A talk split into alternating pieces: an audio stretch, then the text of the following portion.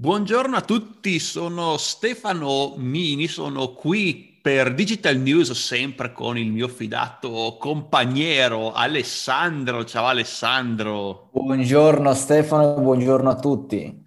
È cambiata l'ora, quindi è stata una settimana più corta di un'ora settimana scorsa, quindi immagino ci siano meno news, meno digital news. È stata una settimana corta o no? Beh, non penso che nella notte fra il sabato e la domenica, in quell'ora che è mancata, qualche giornalista non abbia scritto qualche news. Quindi no, le news ci sono anche questa settimana, non preoccuparti, non te ne esci questa settimana. Ah, bene, bene, allora vediamo se ci sono delle news veramente succose. Dai, parlamene, parlamene. Allora, iniziamo con la prima. Donald Trump saprai bene che era stato praticamente bandito da Twitter e da altri social quando c'è stato un po' tutto il periodo in cui non voleva andarsene, bla bla bla. In pratica sembra ufficialmente stia annunciando uh, il lavoro per una nuova piattaforma social, quindi sta progettando una sua piattaforma social, quindi della serie non mi hanno voluto negli altri social, dove faccio concorrenza e mi creo la mia piattaforma social. Non so tu cosa ne pensi, ma io sinceramente dubito che ne sentiremo parlare di questa piattaforma, anche se te che sai la mia simpatia nei confronti di Facebook, ogni competitor che arriva e gli rompe le palle per me fa sempre piacere. Ma oddio, comunque Trump ha un buon, ehm, diciamo, ha gente che lo segue. E poi c'è da considerare che c'era un'altra app che era per supporter di Trump, che non era stata fatta da lui, ma era diventata la piattaforma di supporto Trump, che anche quella è stata cancellata da Android e anche da Apple, se non sbaglio, non mi ricordo, ed era una piattaforma sì, sì, sì. piccolina, ma, ma, comunque che andava, certo non era Facebook, ma era una piattaforma che andava. Quindi i presupposti ci sono, se fa una piattaforma del genere, eh, cioè secondo me ci va sulla gente anche perché c'era già un'app del genere. Sì, mi, non mi ricordo come si chiamava anch'io perché comunque per, in quel periodo risuonava quel nome, eh, però me lo ricordo questa cosa qua e, e mi ricordo come è stata bannata. Lui addirittura dice che lo metterà online fra due o tre mesi, quindi non oso immaginare quanto stia smuovendo le acque, dato che comunque le capacità, le risorse ce l'ha per farlo e vediamo che succede. Lui dice che sposterà, testuali parole, sposterà gli equilibri dei social network attirando decine di milioni di utenti. Sono seriamente curioso, però non sono mh, così convinto che abbia tutto questo gran successo, anche perché quando tu sei un estremista in una cosa, quindi come Trump che come dici tu, se non ricordo male forse adesso si chiama Parler, mi pare che si chiamava quell'app, Ah, sì, sì, male. credo.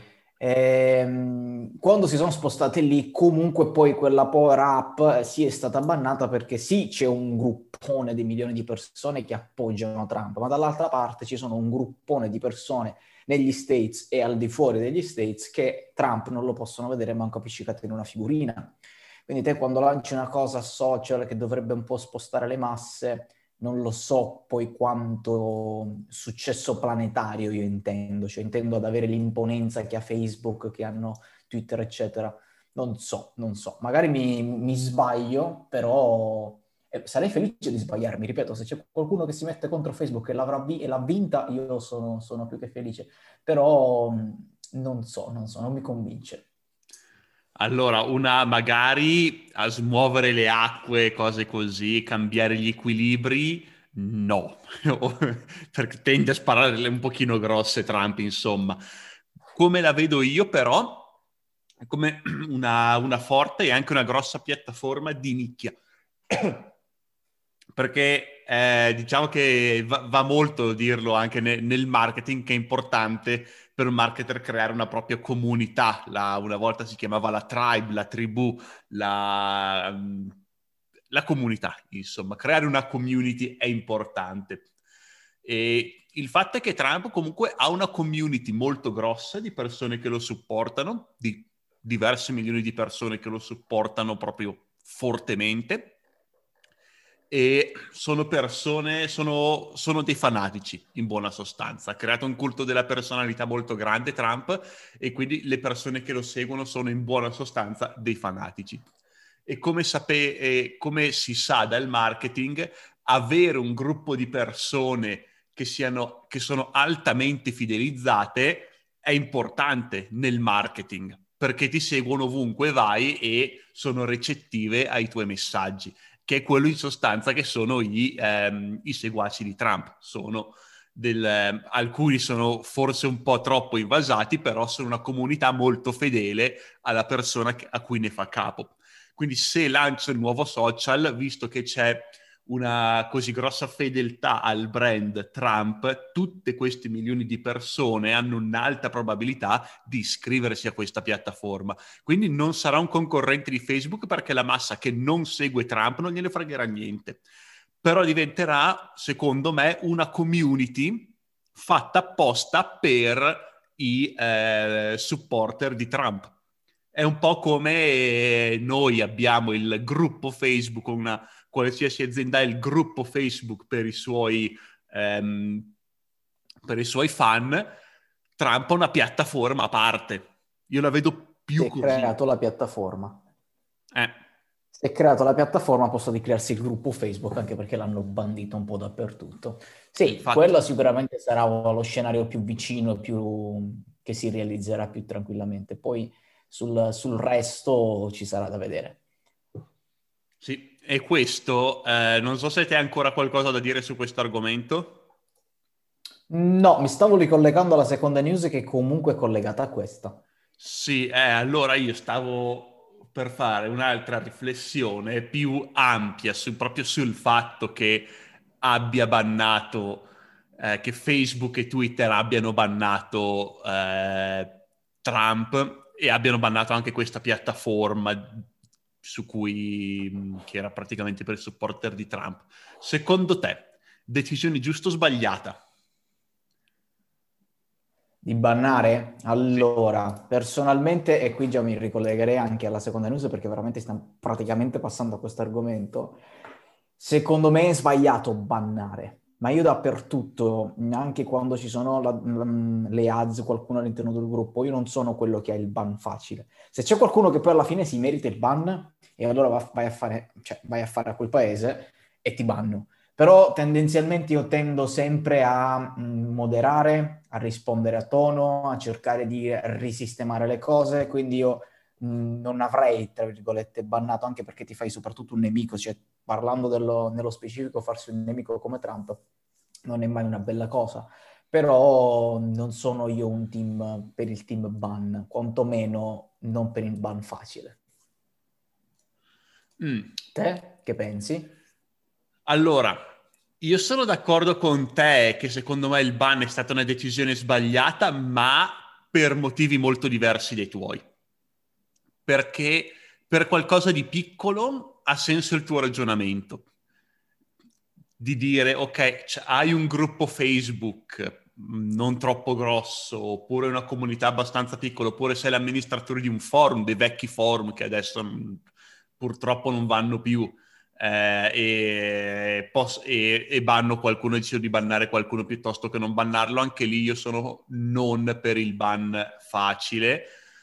Eh, però se una, ci sono delle linee guida, se un membro di queste, un membro viola costantemente queste linee guida, allora giustamente viene bannato ed è in una comunità è giusto che vengano rispettate le linee guida che sono state create dall'amministratore di questa comunità. D'altra parte, quindi se uno si merita il ban, si merita il ban. Ma per una piattaforma immensa come Facebook e Twitter, le dinamiche cambiano, secondo me.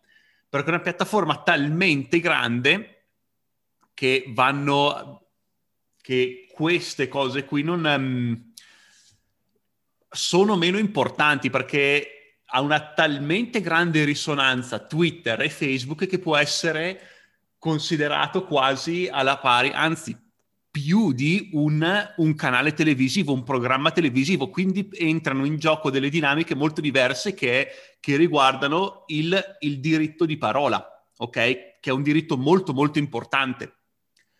Eh, e quindi secondo me una comunità grossa come Facebook e Twitter, vista, vista la risonanza che ha e il pubblico che ha, dovrebbero entrare in gioco anche queste dinamiche e dovrebbe, dovrebbero garantire il diritto di parola di qualsiasi persona, che è un diritto appunto molto molto importante. Per una piccola comunità chi se ne frega, perché io sono su un forum visitato da mille persone al mese, vengo bannato perché non rispetto le linee guida che magari dicono no a qualsiasi post, non lo so, razzista, per dire vengo bannato, non ho rispettato le linee guida, giusto così, perché l'amministratore ha deciso così.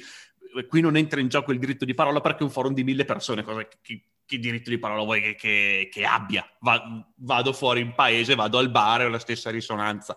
Con una piattaforma così grande, invece, secondo me, dovrebbero allinearsi le linee guida che insomma se è legale dire qualcosa non puoi essere bannato per dirla, in buona sostanza, perché una piattaforma come Facebook dovrebbe garantire eh, la stessa libertà di parola, lo stesso standard che è per una rete televisiva, per dire. Dove le persone... Vabbè, no, aspetta, eh. o, o più che una rete televisiva per in generale rispettare il diritto di parola delle persone. Allora, hai fatto un esempio sulle reti televisive che in realtà penso che il diritto di parola nelle reti televisive non che sia bandito da anni, ma, ma ancora di più, è una caterbata di pilotate ci sono ormai. Sì, forse in effetti ho fatto l'esempio eh, sbagliato. Forse il paragone non è giusto. In esatto, effetti, perché sì, proprio la TV allora, al giorno d'oggi non è, non è direi... Io non guardo la televisione da più di dieci anni. Quindi in effetti magari ho fatto l'esempio sbagliato. Eh, ecco, si vede. sì. Eh, ma quindi fammi capire una cosa, te fondamentalmente non l'avresti bannato e non avresti fatto niente? Cioè non avresti limitato, tolto qualche video, fatto qualche cosa? Anche, che ne so, ovviamente stiamo parlando di non una persona qualunque che gli arriva l'email o cose di questo tipo, ma Zuckerberg stesso avrebbe potuto chiamare o non lo so, fare qualcosa. Cioè te l'avresti tra- tranquillamente lasciato lì libero a parlare, a, fare quel che, che, stava facendo, eccetera, eccetera. Non l'avresti bloccato in nessun modo, limitato, parlato, moderato, ecco, in nessun modo? Io non l'avrei moderato in nessun modo, non perché sono d'accordo con quello che dice. Dice una marea di cagate e fin qua ci siamo. Ma secondo me è molto più importante eh, proteggere in modo assoluto il diritto di parola delle persone in una piattaforma così grande perché, ti spiego, perché chi è che pone un limite? Chi è che dice cosa si può dire e cosa non si può dire? Se iniziamo ad eliminare queste cose molto di... Ehm, che sono proprio molto in là nella scala del... Ehm, come, si, come si può dire? Che sono che, insomma, che nessuno troppo si, si, lamenta se vengono bannate, tipo le cose che dice Trump, il rischio è che prima o poi questa, barri- questa, mm, questa asticella venga abbassata. Perché adesso l'asticella è dire ok, banniamo da Facebook tutti quelli che dicono cose come Trump o peggiori.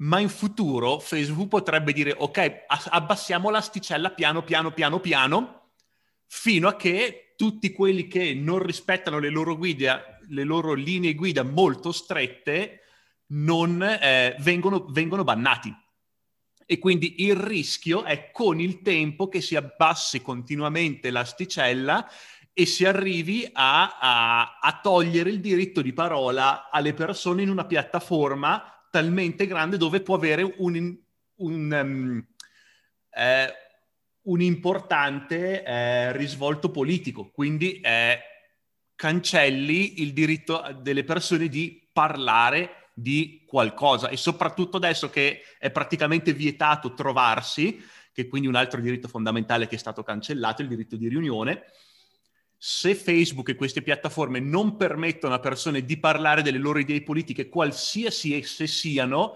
allora un grosso limite al diritto di parola, che secondo me è molto più importante del cancellare tutte le cagate che dice Trump, che sono cagate, però secondo me il diritto di parola è più importante ancora. Ok, ti dico la mia. Io sono per carattere o comunque nella, nella, vita una persona che ha sempre inseguito il giusto mezzo, mai gli estremi, mai gli eccessi, il giusto mezzo.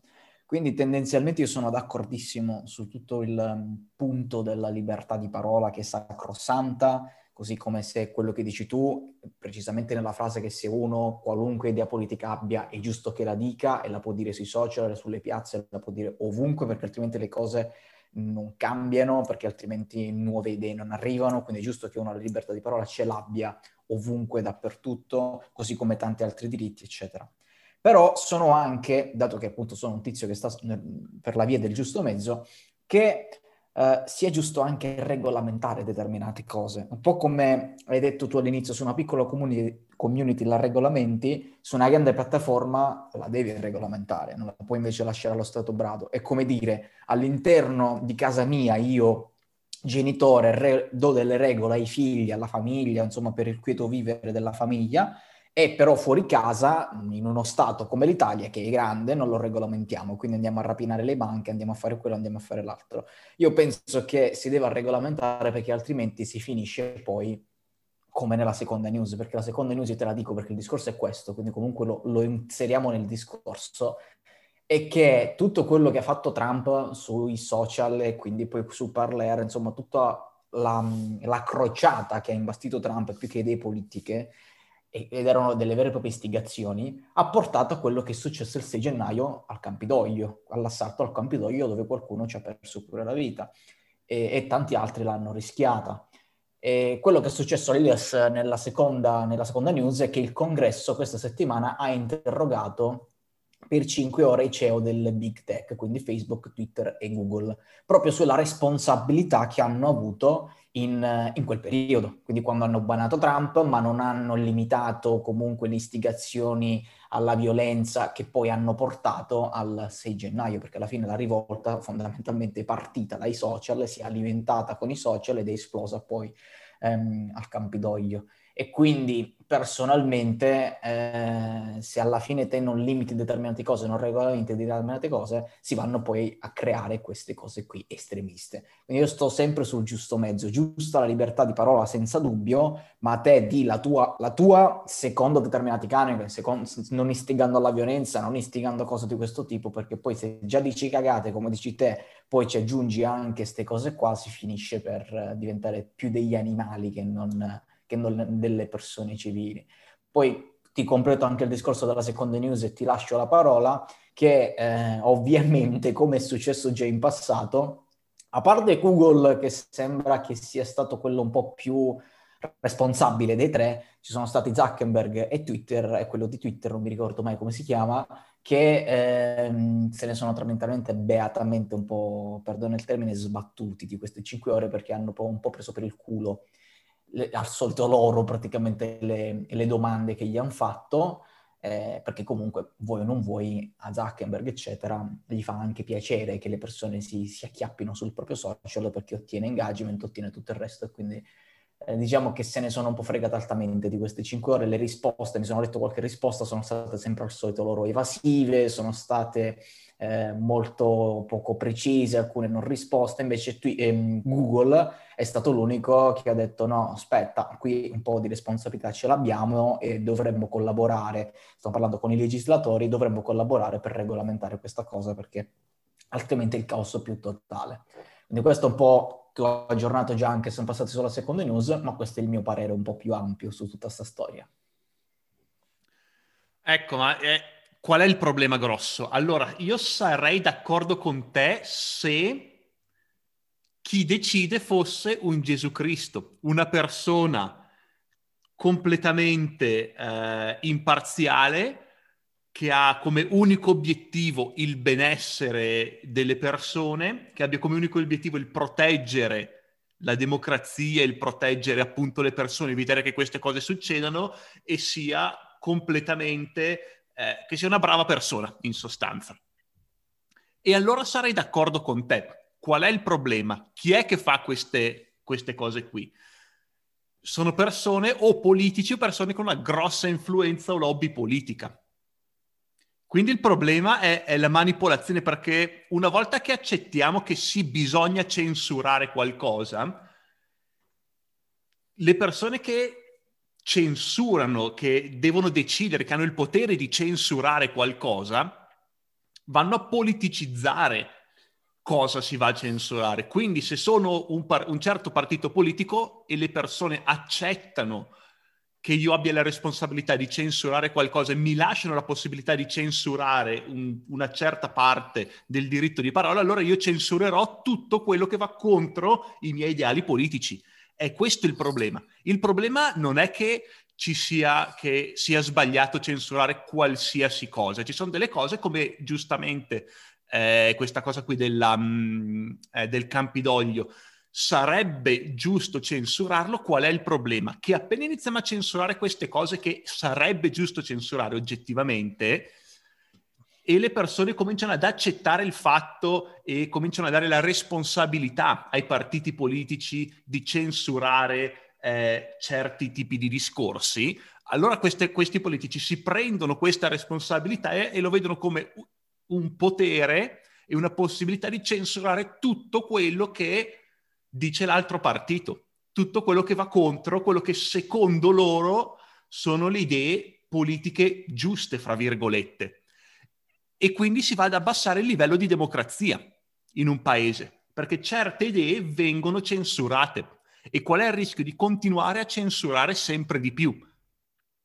È questo che mi preoccupa, non il fatto che certe idee tipo incitare una, una rivolta nel, a Washington siano, siano idee giuste. Non lo sono, assolutamente. Però non abbiamo nessuno che si... Cioè, non, ness- non possiamo dare a nessuna persona, a nessun gruppo di persone questa responsabilità, perché una responsabilità talmente grande, un potere talmente grande che viene strumentalizzato per fini ulteriori. E questo è il grosso problema. Secondo me questo è un problema ancora più grosso, molto più grosso, del lasciare le persone libere di incitare rivolte. Diciamo che questo è un argomento molto delicato, molto delicato. Penso che ne potremmo parlare per ore, perché da queste cose effettivamente, ripeto, già c'è stata questa cosa del congresso, perché vuoi o non vuoi, queste piattaforme social ormai hanno una risonanza pazzesca e, ehm, e, a differenza della TV, perché te, ripeto, te, la TV non è più un posto dove c'è la libertà di parola, ci sono una marea di cose totalmente costruite, le censure sono ovunque, eccetera, eccetera, che è sbagliato. Ripeto, per me è sbagliato già che in TV uno non possa esprimersi, viene, viene censurato e quant'altro, è tutto costruito, è tutto finto, eccetera, eccetera, perché siamo passati nell'altro estremo.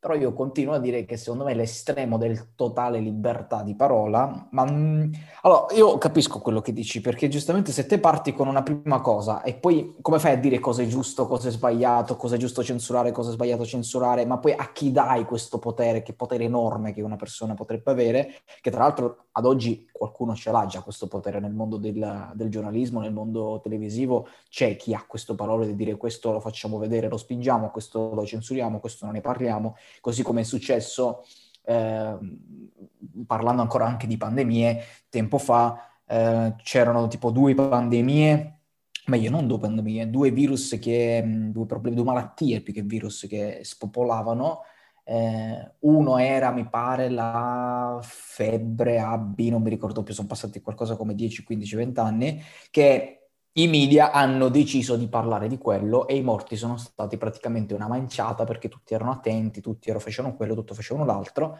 però dall'altra parte in Africa, posto in cui se ne fregavano tutti, eh, c'era un'altra roba, un'altra malattia, adesso non mi ricordo i dettagli perché ho ricordi frammentari perché è passato troppo tempo, nessuno ne parlava, nessuno ne parlava, usciva qualcosa sui social e intanto là con la disinformazione sono morti una catervata di persone, però chi se ne frega, tra virgolette, dell'Africa.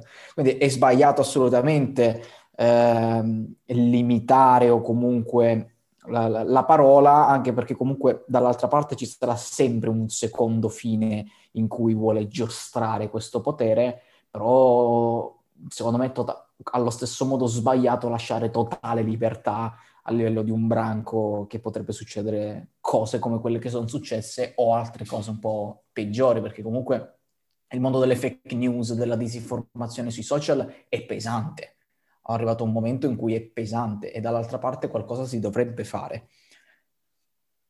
Ok, delle fake news è è diverso perché stiamo parlando di cose oggettivamente false. Qualcuno sta dicendo qualcosa che è oggettivamente falso. E lì questo problema non succede, quello che dicevo io prima del, della libertà di parola, perché è una cosa che puoi oggettivamente verificare. E quindi su questo sono più sulla linea del, eh, del, del cancellarle del, e del bannare queste, questi gruppi qui che fanno disinformazione, perché sono cose che puoi oggettivamente verificare.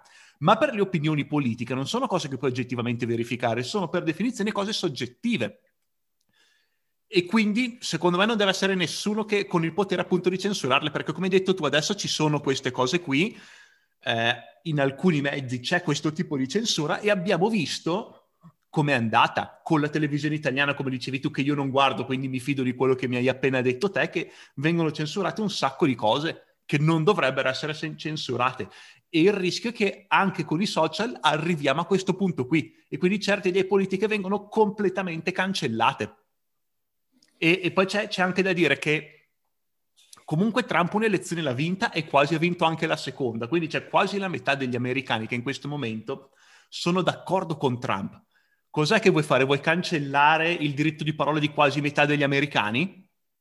Non mi sembra eh, una grandissima idea. È stato fatto. Poi sono, sono idee esatto. estremiste, sono idee estremiste, su questo siamo totalmente d'accordo, però è quasi la metà degli americani che credono in queste idee estremiste.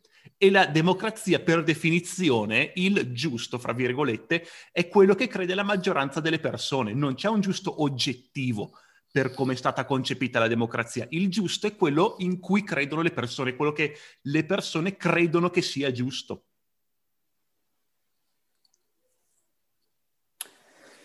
Sì, de- vista così sì, perché giustamente dall'altra parte non è che stai, stai bannendo una o due persone, effettivamente ecco, ai tempi delle elezioni c'erano quasi metà, quasi metà America che sono una catervata di persone che appoggiavano comunque Trump. Li hanno praticamente, tra virgolette, zittiti un bel po', so, poi si sono spostate nell'altra piattaforma che quella povera piattaforma ha fatto una brutta fine.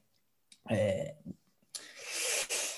argomento delicatissimo, Stefano. Abbiamo toccato oggi un tasto delicatissimo. E non era previsto perché quando ho scritto queste news non pensavo saremmo andati a finire qui. Eh, però è, è la conseguenza logica. Perché appunto lo, lo stesso certo. Google che dice sì, sono d'accordo col censurare certe idee, è grave, è molto grave. Perché internet ha... Poi aspetta, aspetta, aspetta, scusa se ti interrompo eh, adesso che ho la news davanti, è stato quello di Twitter che era d'accordo. A Twitter? Jack Dorsey. Okay. Sì, Twitter, Twitter. Invece Google e Zuckerberg sono stati quelli un po' più faccia di culo fondamentalmente. Ok, e appunto quello che ha detto Twitter secondo me è grave che tutti, che sia le piattaforme che ovviamente i politici, che anche le persone siano d'accordo con la censura. Perché la censura è una cosa che se inizi poi continui a fare continui ad aumentare. Non è qualcosa che togli, perché quando le persone danno ai politici il potere di censurare qualcosa, lo utilizzeranno per censurare l'altro partito politico.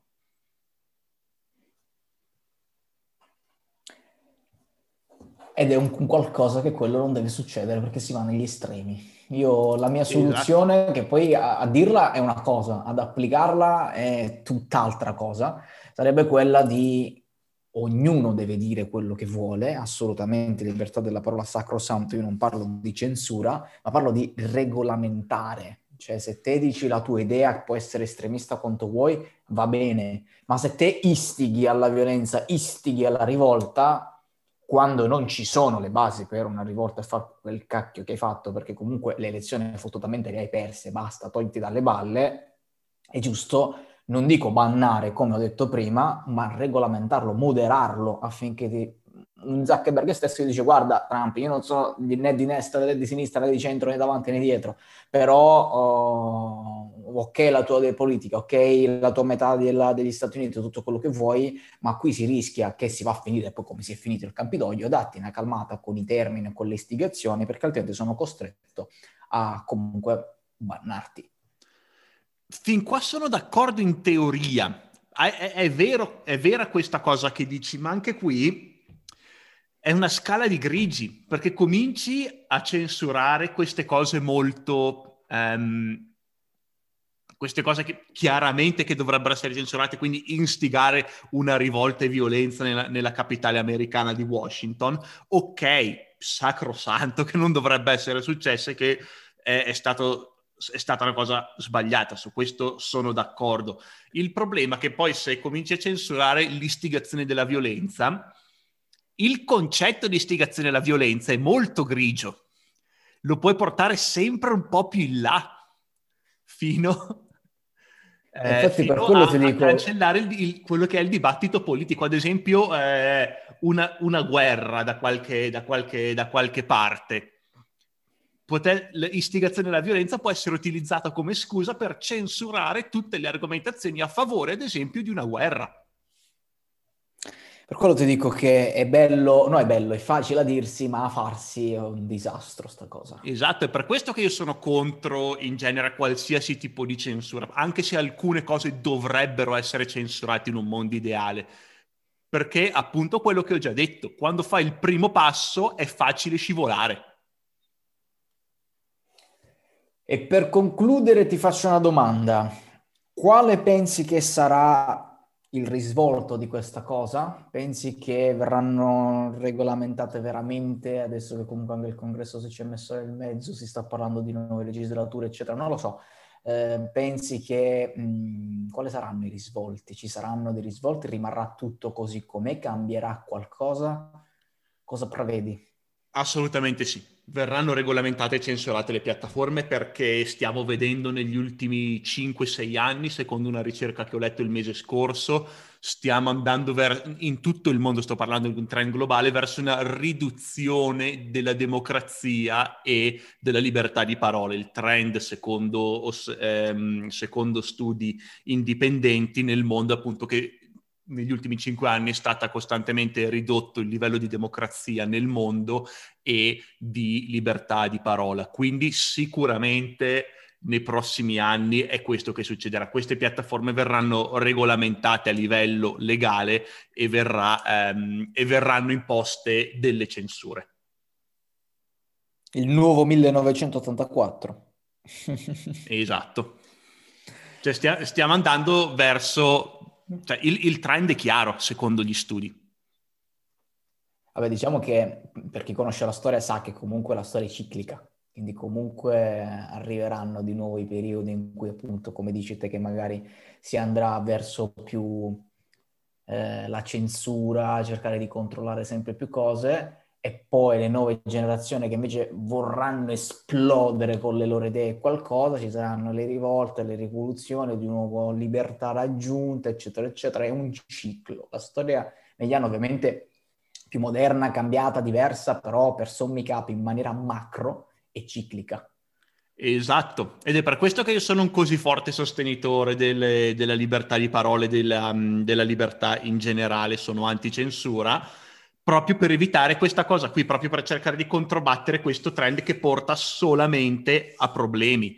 Tipo quello che dicevo prima, che può essere utilizzata la, mm, eh, il, il non istiga- l'istigazione alla violenza per cancellare qualsiasi, eh, non lo so, un dibattito politico su una guerra, per dire non sto dicendo che la guerra sia giusta, sto dicendo che sia giusto che le persone possano dibattere su, questo, su un argomento del genere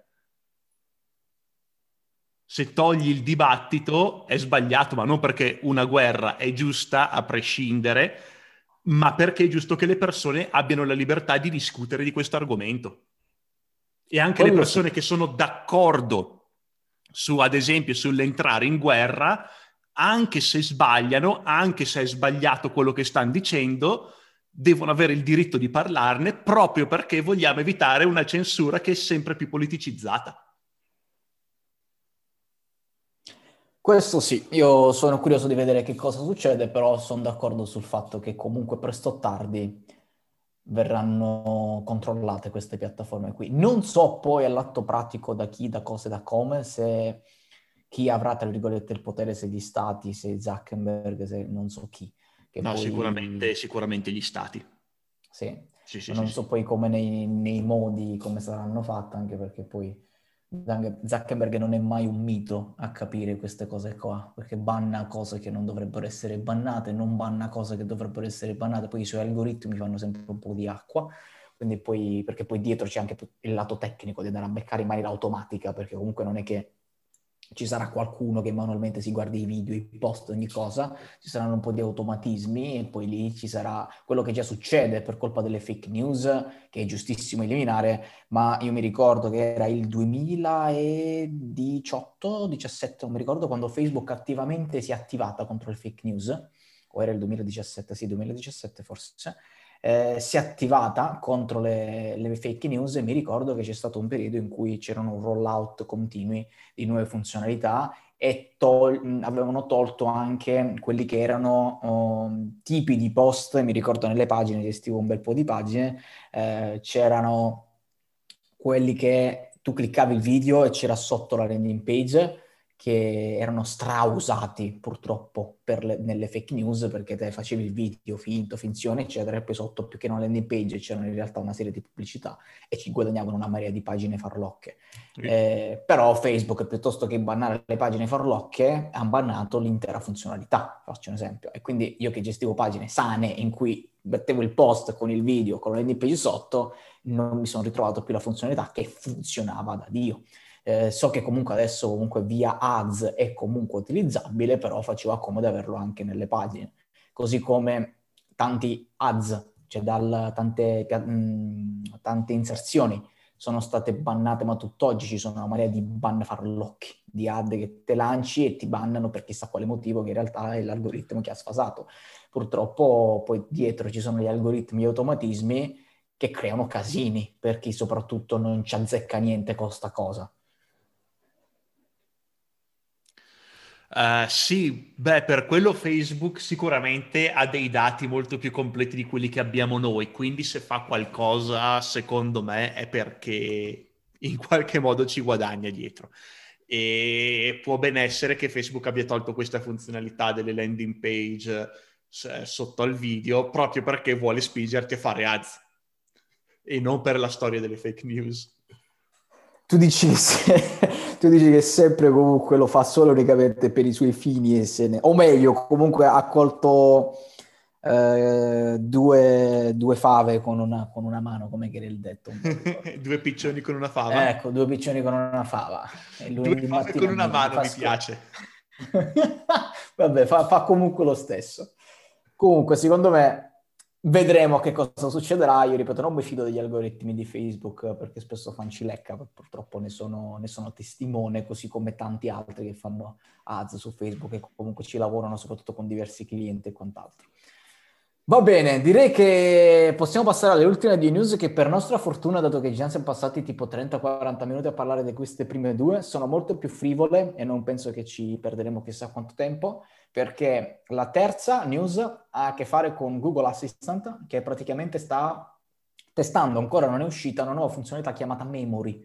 In pratica puoi usare il tuo Google Assistant per memorizzare cose, ma di tutto, articoli, contatti, foto, musica, ricette, tutto quanto. Poi non ho idea di come eh, sarà fatta sta cosa a livello vocale, perché gli assistenti, una cosa che magari glielo dici ricordami di, ricordami di, e poi te lo vedi nel telefono, quindi non ci vedo granché chissà quale funzionalità innovativa, eh, perché alla fine lo fai anche oggi con i promemoria, anche se l'hai chiamato memory, alla fine siamo lì.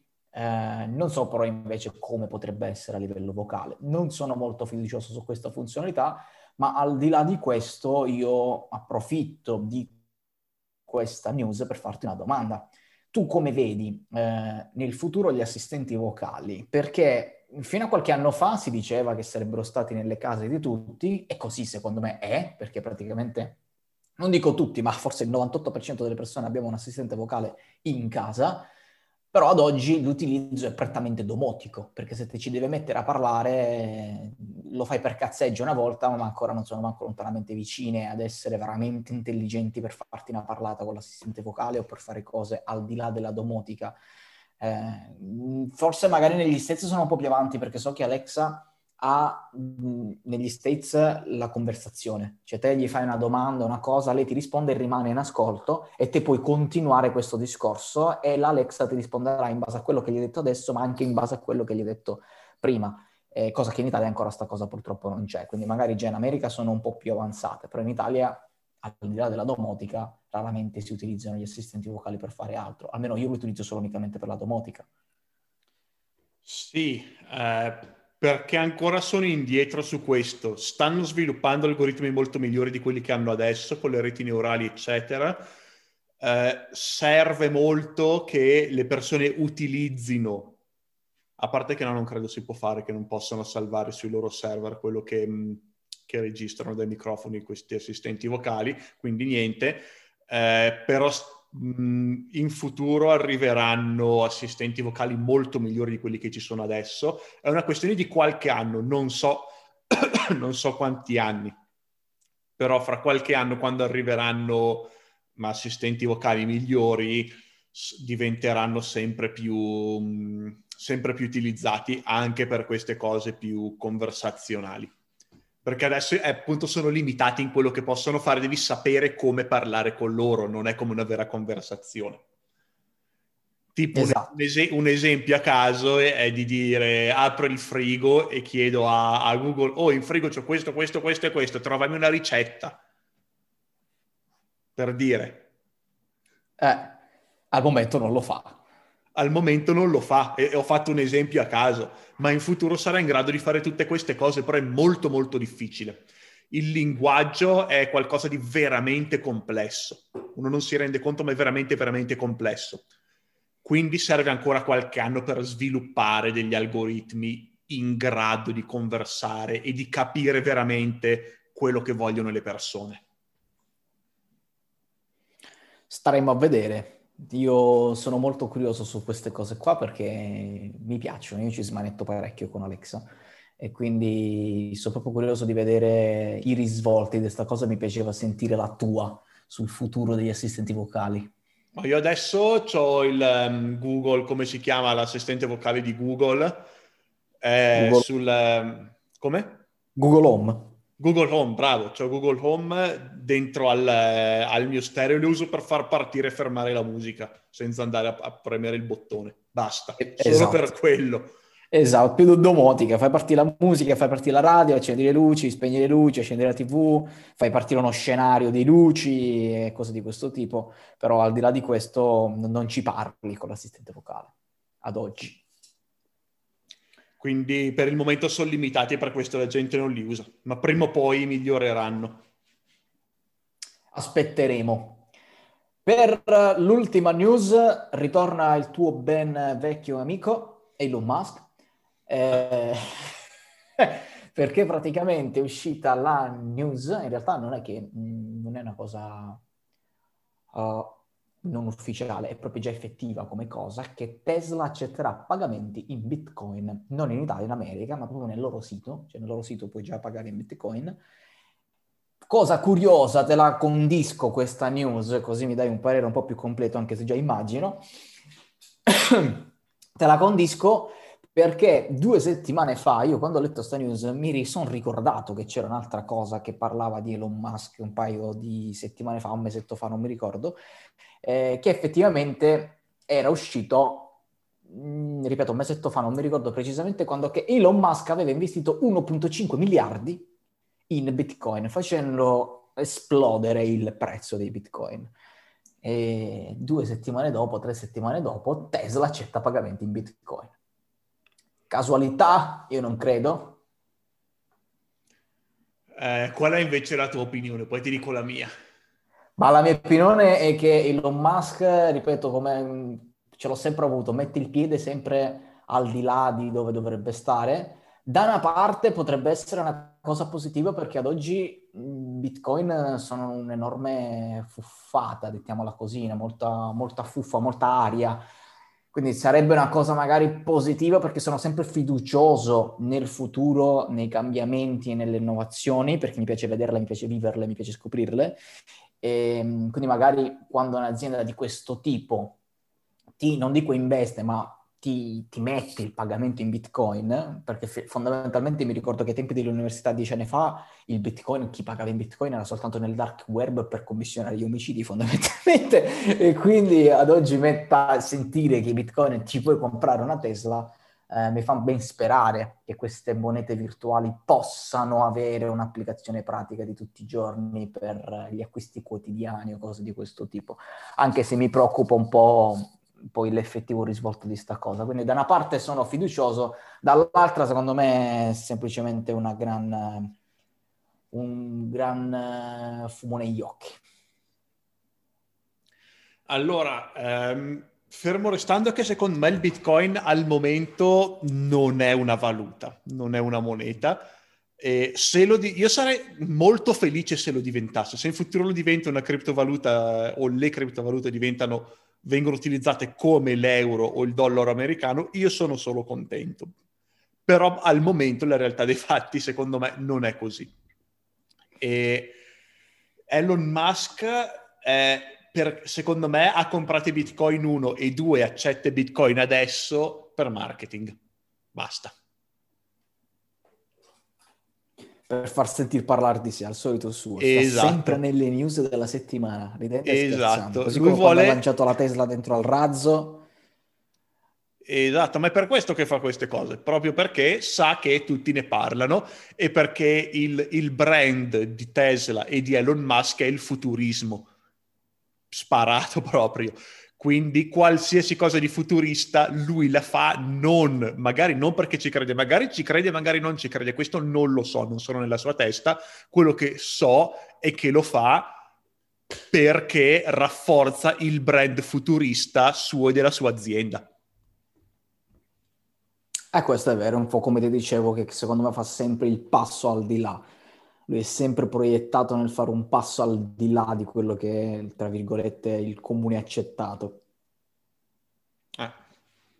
Spero che il, passo, il, prossimo passo al di là che faccio sia di mettere un, un satellite sopra, sopra, la mia isoletta così mi arriva a Starlink. arriva Quello se, è, se è il prossimo passo sono solo contento. Vediamo se arriva quest'anno il prossimo, boh. Arriverà, se, se, se l'ha detto arriverà, a meno che non hai preso una grandissima inculated, però arriverà. No, beh dai, comunque, cioè, chi compra una Tesla ha una Tesla, insomma, dai. E poi negli Stati Uniti già lo stanno spedendo, e anche in Germania, e anche in Inghilterra. Starlink, dici? Sì. Ok, va bene, vediamo un po' se c'è altro. No, non c'è nient'altro. Per quanto riguarda Tesla, Bitcoin, eccetera, vedremo che cosa succederà, ma soprattutto quante persone poi lo pagheranno in Bitcoin e quant'altro, qualcuno ci sarà sicuramente. E, e niente, direi che per oggi abbiamo finito, siamo andati anche piuttosto lunghini per tutto il discorso di Trump. Sì, però ce la siamo cavati in solo tre quarti d'ora, dai. Sì, dai, perché infatti perché se, se non interrompavamo comunque, come ti ho detto, quello è un argomento super delicato. Avremmo rischiato di continuare a parlare qui fino alle quattro e mezzo e poi si sarebbero uniti gli altri per la riunione del pomeriggio. Infatti, sì. E quindi ragazzi, voi che ascoltate il podcast, eh, potete condividere la vostra opinione su questo argomento delicato dentro ai commenti sul... Um, sul post sul gruppo Facebook di Automise, giusto Alessandro? Che... Esatto, commentate perché la libertà di parola è sacra. Esatto, non, io non vi banno perché sapete adesso cosa ne penso sulla libertà di parola. Sì, però se spammate vi banno io. Esatto, quello sì. Bene, grazie Alessandro per aver condiviso anche questa settimana le news e ci risentiamo settimana prossima. Ciao a tutti. A settimana prossima. Ciao ciao.